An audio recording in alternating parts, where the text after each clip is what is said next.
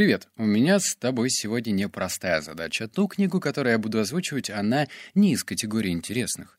Это не роман, это не детектив и даже не фантастика. Это про конверсию. Для некоторых людей конверсия, ну, прям одно слово вселяет скуку. Для других, черт возьми, это сексуальная вещь, которая позволяет зарабатывать больше без дополнительных вложений. Лично я ко второму отношусь. Это разбор книги номер 72 «От кликов к продажам. Как повысить продажи через оптимизацию конверсию». У меня 8 выводов, к ним мы потихонечку подойдем, но перед этим объявление. Я тут решил сделать ход конем и замуровал, зашифровал ссылку, которая приведет тебя в мои каляки-маляки. В общем, я написал коротюсенькое письмо о том, что мне нужны новые ребята в команду. Если ты дизайнер, маркетолог, IT-специалист, копирайтер, да кто угодно, просто тык и смотри. Возможно, ну вот, вот ты слушаешь это и думаешь, плохая погода. А возможно, именно ты станешь, э, ну, не знаю, членом нашей команды или будущим моим партнером, или вообще мы когда-нибудь с тобой познакомимся. Поэтому давай, как послушаешь, переходи, посмотри, вдруг мы сработаемся. Итак, переходим к пункту номер раз. Мы всегда предлагаем что-то бесплатно или почти бесплатно. Этот жест должен быть равноценен подписаться на рассылку. Книга по большей степени крутится вокруг одной простой вещи — оптимизации сайта. Я надеялся, что будет, ну, не знаю, оптимизация еще других вещей, но автор сделал упор именно на сайты. И этот вывод о том, что, э, ну, не надо просить людей оставлять почту просто потому, что так принято.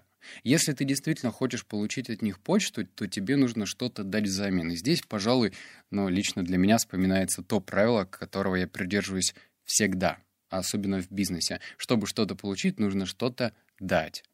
Ага, а если ты хочешь собрать почту, то дай что-нибудь. Возможно, твоя компания может предоставить что-то бесплатно, что-то интересное, что-то крутое. И я рекомендую, ну, как делаю я сам лично, я вбиваю в Гугле на английском языке лучшие лендинги или лучшие сайты 2019 года и смотрю, какие формочки интересные заплекаловки используют лично они. Поэтому сделай точно так же. Это лайфхак такой. Пункт номер два. Два ценных предложения вместо оставить свои данные, чтобы получить больше информации. Но это о том, о чем я только что говорил. Если ты пишешь вот эти пресловутые строчки, оставьте свои данные, чтобы получить больше информации, то никто ее не оставит. Ну, я, я не знаю, вы должны быть супер интересными, чтобы человек подумал, ну ладно, окей, так уж и быть оставлю. Дайте что-нибудь бесплатно. Дайте. Причем слово бесплатное не только материальное это может быть какая-то информация, информациональная, информационная штуковина, которая позволит э, потенциальному клиенту взять ценность. Пункт номер три. Никогда нельзя менять сайт без тестов, просто потому что новая версия сделана более красивой и навороченной. Это, кстати, хороший совет. Принято как? Приходит дизайнер, смотрит и говорит, «Хе, да твой дизайн словно из 20 э, века, вообще просто отстой». Ну и собственник бизнеса хлопает себя э, по груди и говорит, «Ну ладно, сделай, сделай». И вроде бы дизайнер делает все красиво, шиком, все классно, вылизано, оптимизировано под мобильные приложения, а упс, конвертирует он хуже. Ну, точнее, прилетает меньше заявок, э, потому что, напомню, как я понял и как я понимаю, исходя из своего опыта, конверсия сайта — это не продажа, это прежде всего заявки. То есть невозможно продать э, Volkswagen по лендингу, ну, по посадочной странице. Возможно это сделать после заявки а так сайта нет. Поэтому если, например, твой новый сайт конвертирует гораздо меньше заявок, то повод задуматься и провести тестирование. Вообще в книге более подробно рассказывается, как делать правильно эти тестирования. Но если коротко, смотри. У тебя есть старая версия сайта и есть новая. На одну версию старого сайта ты пускаешь трафик, желательно такой же, и на новую. А потом смотришь, как это отражается в конверсии. И здесь действует правило золотого числа. Тысяча. То есть нельзя отправлять там 10 человек по трафику. Отправьте тысячу. Понятное дело, что это затратно, и там контекстная реклама или что-то, или таргетированная реклама. В любом случае, ну, тесты на то и тесты, чтобы взять и посмотреть в процентном соотношении.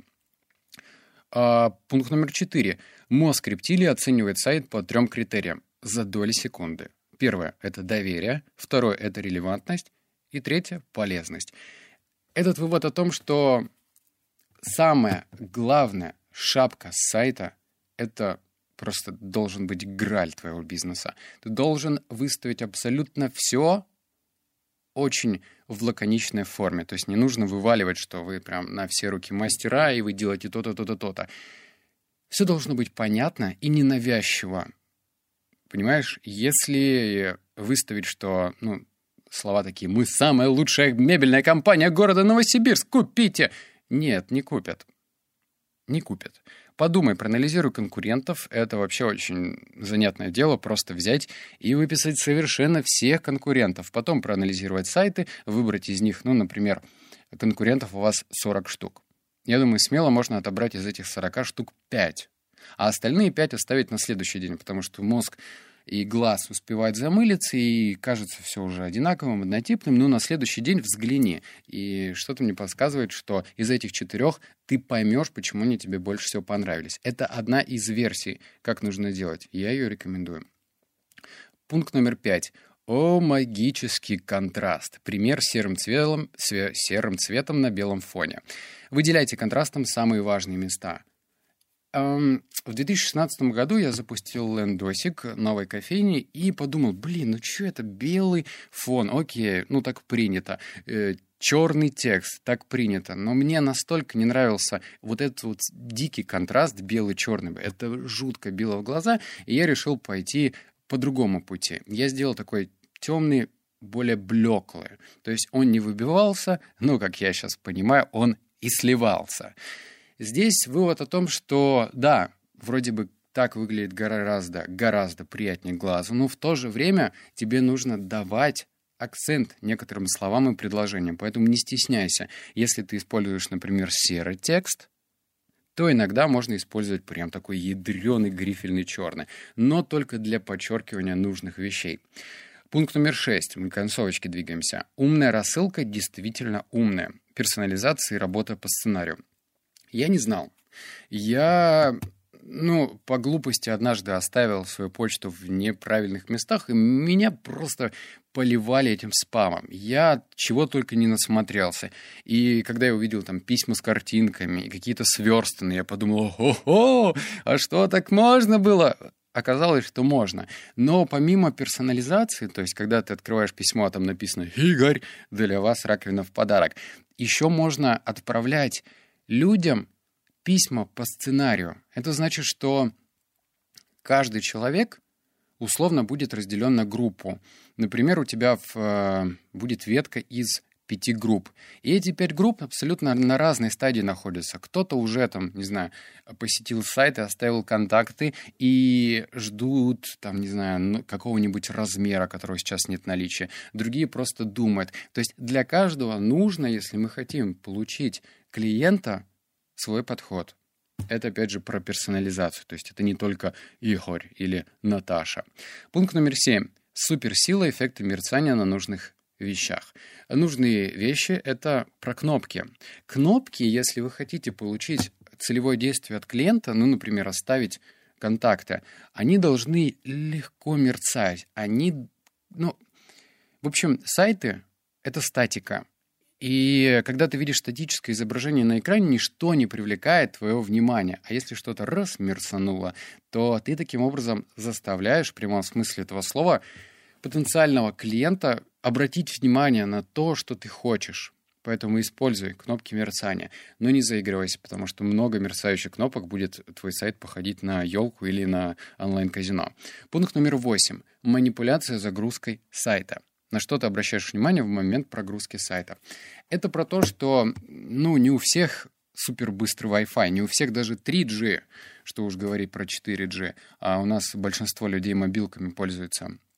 И когда твой сайт грузится, ты можешь поговорить со своим верстальщиком, ну, кто верстает тебе сайт, и спросить его, слушай, а что вообще прогружается прежде всего быстрее и лучше? И он скажет, не знаю, это плохой верстальщик. Если он знает, то скажи, чтобы изначально там прогружалась вот эта информация. И это будет работать на подсознательном уровне, когда пользователь, твой потенциальный покупатель зайдет и увидит не прогруженный сайт, но первая строчка какая-то, не знаю, там, условно, э, делаем кузовной ремонт за 16 дней, либо возвращаем деньги по договору. То есть вот. Он увидел такой, ага, интересно. Вот. И еще этот совет от меня лично, его в книге не было, есть абсолютно разные сервисы. Они позволяют, а, по-моему, даже в Гугле есть, оценивать в процентном соотношении загрузку сайта. Если все где- где-то плохо, там картинки большие или код плохо написан, он это все пропишет. Потом можно прийти с этим отчетом и сказать, верстальщик, ну-ка, переделай. И он это сделает. Ну, там, доплатите, и он это сделает. Ладно, это были 8 пунктов. Я постарался быстро. И еще раз напоминаю, что я иду по тому пути, когда собираю комьюнити. То есть я не воспринимаю тебя как подписчика или слушателя. Ты мое окружение, а я твое окружение. И вместе мы должны делать ну, что-то серьезное. Вот. Эм, так что комьюнити, видишь, какие английские слова.